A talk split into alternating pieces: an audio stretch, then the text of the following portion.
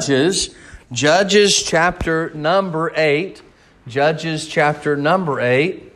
If you uh, had been with us studying in the book of Judges on Wednesday nights, and um, this is kind of where we're at on, on in Judges on Wednesday nights, but uh, the Lord really spoke to my heart when I was studying for Wednesday night's message. And I really felt like I really would like to share this with you this morning uh, in Judges chapter number eight. Uh, just so we understand what's taken place in this text, uh, Gideon uh, is the leader of the children of Israel. He would what we would call a judge, uh, in, in which he kind of led the children of Israel. Uh, during the book of Judges, the children of Israel did were in cycles. They would follow God when they had a leader, and then when the leader would die, they would go back to their idols, and uh, they'd go back into captivity and things of that nature. Well, at this time period, the children of Israel were under captivity of the Midianites. Gideon uh, was called of God to save the children of Israel. And so Gideon, Uh, he was threshing, uh, threshing the wheat and uh, threshing the wine, and there he was working. And God called him. He said, I, I, "I'm I'm too little for you to call me. I, I, I'm not big enough. I, my family has no good name." But God called him. He said, "Gideon, I want you to lead the children of Israel." So he goes down and he begins to gather the troops to go to battle. And then God tells him his his army is too big. And so he reduces his army down to three hundred men. Can you imagine going to battle, and uh, you're facing a giant, you're facing the enemy, and the enemy has a rather large army, the Bible tells. Uh, and and this group here you go to battle with is three hundred men. three hundred men when you had, th- I believe, right at thirty thousand or thirty-two thousand, I think if that's correct, around that many, and God reduces it all the way down to three hundred. Now, I, I did not serve in the military, but can you imagine Brother Pete or Brother John going over there and, and uh, the U S Army saying, nope, we have, or the U S Uh, uh, government says, nope, you have too many, let's just take three hundred of you guys. I mean, can you imagine looking at them and saying, no, we're not going to battle with three hundred, we need more than that. And so here we go, we go to battle here, and Gideon leads the way. And he's standing on the mountaintops, and three hundred men, as they go to battle, he gives them to get a, a, a pitcher, a lantern, and a horn to go to battle. And so they, three hundred men, they have one hundred men standing here, and one hundred men is standing here, and one hundred men standing here, and the army and the enemy is in the middle. They've surrounded them. There's only one way for them to go. And Gideon told his men, he said, when I blow my trumpet and break my pitcher, do the same. And so Gideon blows his trumpet and breaks his pitcher, and all of a sudden three hundred lights shine around the Midianite army. And the Midianites, they begin killing each other. It's dark outside. They cannot see. It's not like here when they just flip a switch and the whole light is, is lit up. No, the Midianites woke up and they saw three hundred lights standing in the mountaintops, and they began to kill each other. Swords started flinging. They didn't know who was who, and Gideon's army never moved. And God won. Then they began to chase the Midianite army. And then another group came in and helped him. And they caught a couple of the kings and killed them, beheaded them, brought them to Gideon. But Gideon was still pursuing the Midianite army. So, so here we are. It took place at a dark time because the lights would reveal to them that what they would think was thousands of people up there was just three hundred. So we're going to pick up reading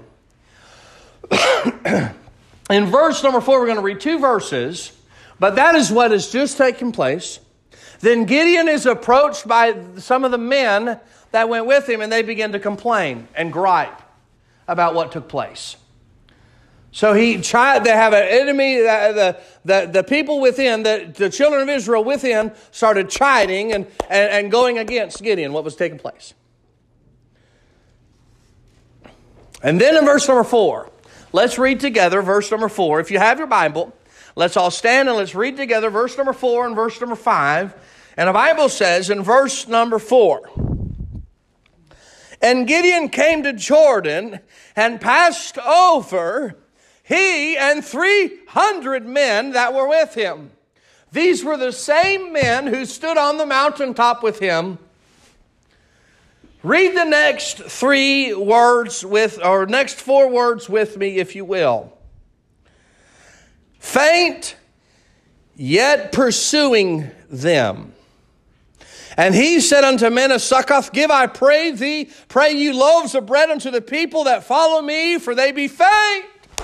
And I'm pursuing after Zebah and Zalmanna, kings of Midian." We'll stop there. I want to take that phrase, if you will, the statement that Gideon makes when he came and passed over Jordan. They were faint, yet pursuing them. Faint, yet pursuing them. Let's pray. Lord, I pray that you'll use me this morning. I pray for attentive here. I pray that if there's one lost in here this morning, I pray that they will get that settled. I pray that if there's one discouraged, I pray that you'll help encourage them. I pray that you'll help strengthen every person in this room.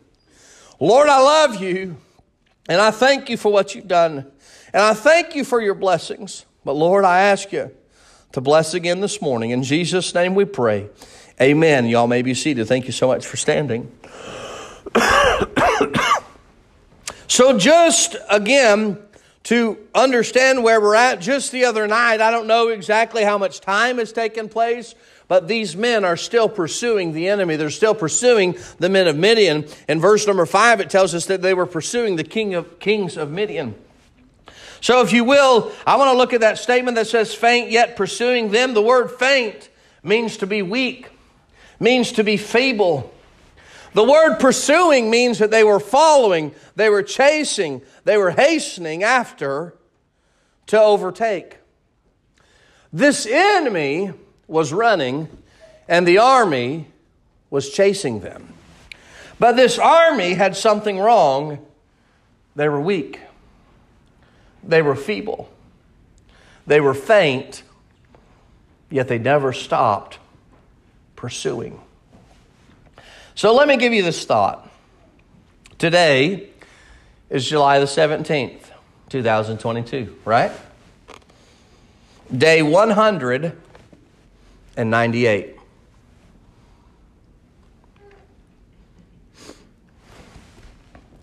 sixteen days ago, we passed the halfway point through twenty twenty-two. sixteen days ago.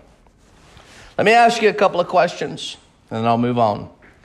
Looking at the goals that you set forward for yourself in the year of twenty twenty-two, have you accomplished them? Looking at the things that you said that you were going to do, how are you doing? We are halfway through the year. We're at we're a little bit past the halfway point of the year twenty twenty-two. I feel like we ought to have a self-evaluation. Ask Trenton, Trenton, how am I doing? Where am I doing? What am I doing to accomplish what I need to accomplish in twenty-two? You know, twenty twenty-two, we set out a goal at the beginning of the year to pass out five thousand Bibles for the year. You know where we're at? Over four thousand. We're at eighty-five percent. Wouldn't it be awesome to get over that amount? No, we're over halfway. We're over halfway there, right? Are we over halfway there to fit five thousand? Wouldn't it be great to bust five thousand and just continue to go? Look, there's goals that we've set forth. Uh, we begin praying in February or March, somewhere around in there, that, that God would allow our church to have people saved and allow people to get baptized and allow folks to join the church. Since then, uh, us joining together and praying that twenty twenty-two would be a, a time for our church to have folks saved, I believe we've had ten people saved since then. Two weeks ago at camp, we had someone saved. Amen. Out of our group. We've had people join the church, and we've had, we've had people get baptized. But this year isn't up. This year is just halfway done. We still have halfway to go. So can I ask you, or can I say to you this morning, what does that say? What does that say? Fight on in twenty twenty-two. Look, hey, Gideon was faint. Gideon was weak. Gideon was, was torn down. Gideon was hungry, but yet he began to pursue, and yet he never stopped doing what God had called him to do, and yet he never stopped doing what God wanted him to do. He was faint, yet he was pursuing. Do you know what he was doing? He was fighting on. Because he knew that to win the battle and to win the war, he had to keep fighting. Oh, we've won one battle. All right, buck it in, we're done. All right, it's over. No, it's just begun. There's still battles to be won. There's still victories to be had. You've went through battles. You've went through struggles. You've went through maybe even difficult times this year. Can I say to you right now, fight on. You say, well, I'm faint, I'm weak, I'm feeble, I don't know what I'm going to do, I don't know what to do. Say, fight on, faint, yet pursuing. Don't you stop, don't you quit, don't you get out. Don't you quit serving God. Don't you back off. Don't you back down. You keep fighting.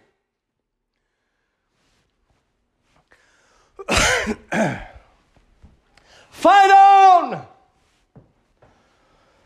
twenty twenty-two has not, has come with its setbacks. Has come with its battles. Has it or has it not? Yes or no? Yes. Oh, yeah. Don't quit. Fight on. Fight on. So more can get saved, and more can get baptized, and more join the church. God's not done. Amen. Fight on. I'll give you two thoughts. Number one, fight on when you're faint. Fight on when you're weak. Fight on when you're feeble. Are you tired from the fight? Are you tired from the war? Are you tired from the battle? Are you tired from, from fighting against the devil and fighting against the world and fighting against sin and fighting against those things? May I say to you this morning, fight on! Fight on, faint, yet pursuing. Don't you dare quit. Don't you dare get up. When Jesus began his earthly ministry, he took forty days aside so that he could fast and pray before he began his earthly ministry. So there he goes. He fasts and he prays. forty days is a long time to go without anything, but forty days to go without food. Man, that's a long time. I can't hardly go forty minutes without food. Can I get a witness, right? Yeah, you witness is over here. He went forty year, forty days without food. But at the end of those forty days, he was weak. He was weak. He was tired. You take anybody, go forty days without food and the proper substance, you will be weak. Yeah. You will be tired. You will, you will be wore out. But can you imagine the spiritual high that he was on after spending forty days, and every time he got a hunger pain, he began to pray and spend time with God? Think about how how uh, what a spiritual high he was on. But when he was at his weakest point physically, what happened? Then came Satan. Satan didn't try to attack him when he, on day one when he was fasting. He came in and tried to attack him when he had been fasting for days and days and days and days, when he was at his weakest physical point. See, you might be weak, you might be feeble, not physically, but just emotionally, spiritually, whatever it is. Guess who's going to come after you? He's going to, he's going to come after you. He's going to try to knock you down. He's going to try to get you to quit. He's going to try to get you to throw in the towel. Look, it ain't worth it. Look, look, look all these things that you've gone through. Look at all these battles you've had. Look what's not happening. Look, but I'm going to tell you something. You can spend your time and look at all those failures, or look at all those mistakes, and look at all those things that are messed up. Look, you can look at those, and Satan's going to attack him, and he's going to say, look at that. No, you say to Satan, that's under the blood. It's, I've been saved. I've been redeemed. I've been saved from the from my sin and my wrong and my mistake. Jesus, I'm on his team. Come on. And so I might be weak. I might be feeble. I might look at those things, and Satan says, give up. Buddy, I ain't giving up.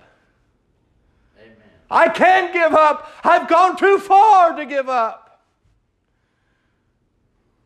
We've got to fight on through our weakness, and fight on through our feebleness, and fight on through weak strength. Spiritually, emotionally, physically, we have to fight on.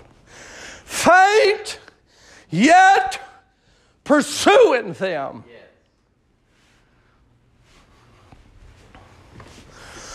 Yeah. Now is the time to press on. Now, not tomorrow.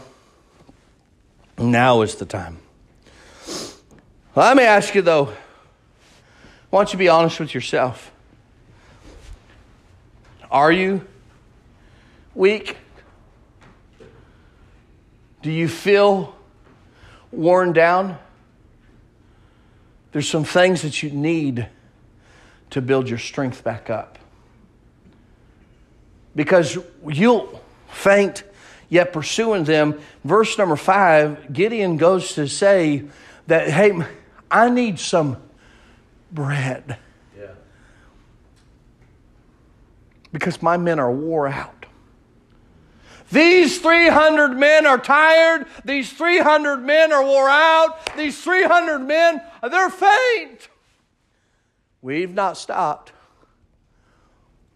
but they're hungry. Yeah.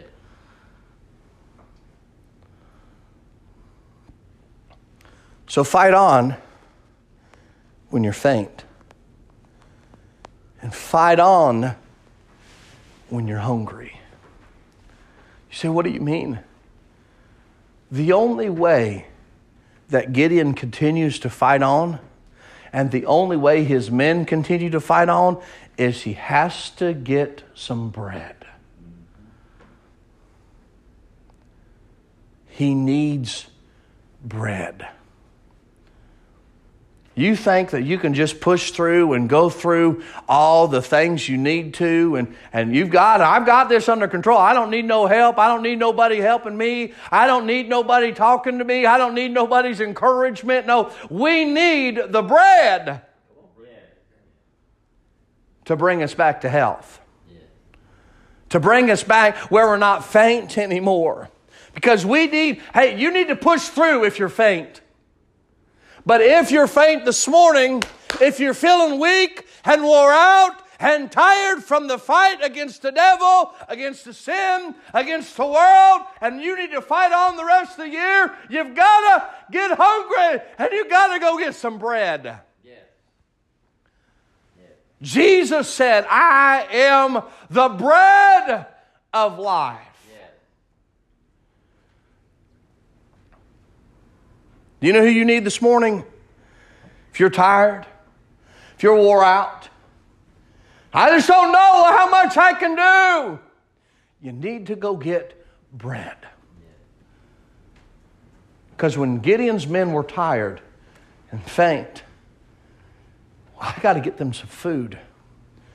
You need to get some food. I don't know about you,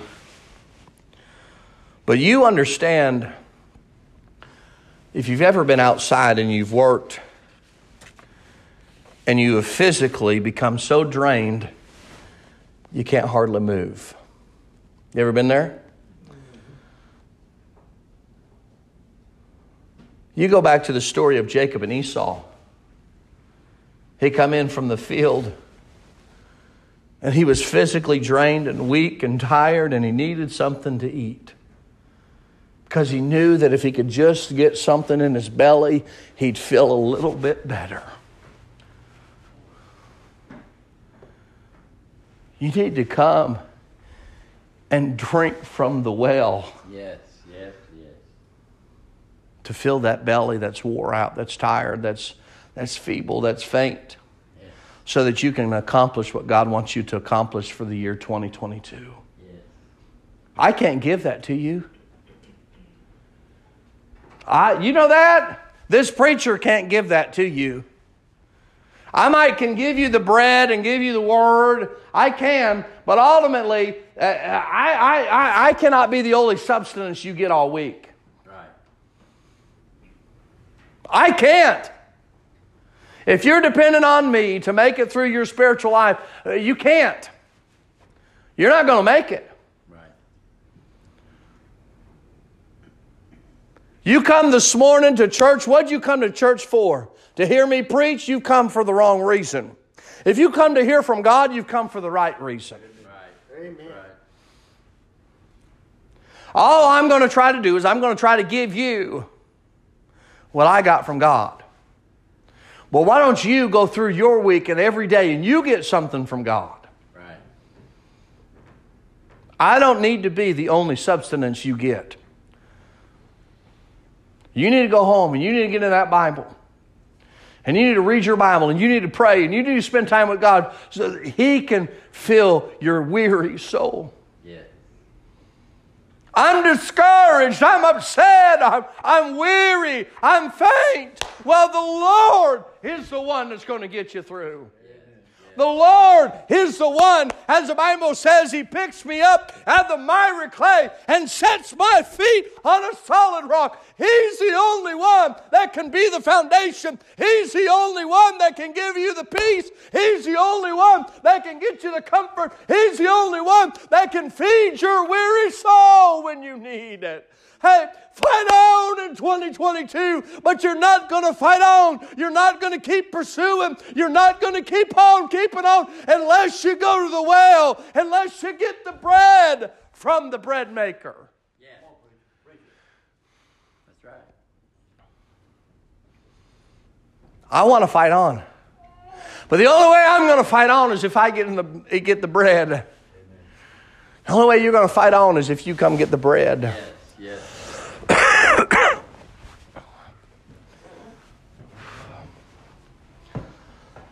There's only one place to get the right food source. Bible says we go to the rock that is higher than I. Yeah. You know what you need? You need Jesus. You know what I need? I need the Lord. I need Jesus. I need the Word of God. I need church. I need preaching. I need prayer. We need that food for our journey. Yes. Food for our fight against the devil. Food to finish strong. We must fight on, and we need the strength from God to help us to finish that. So what am I saying today? Are you faint? Are you tired? Are you weary? And the battles of twenty twenty-two have got you set aside? And the fights? Be faint, but yet still pursuing to get that bread that can help you not be weary. Help you not be faint. It's not wrong to be faint.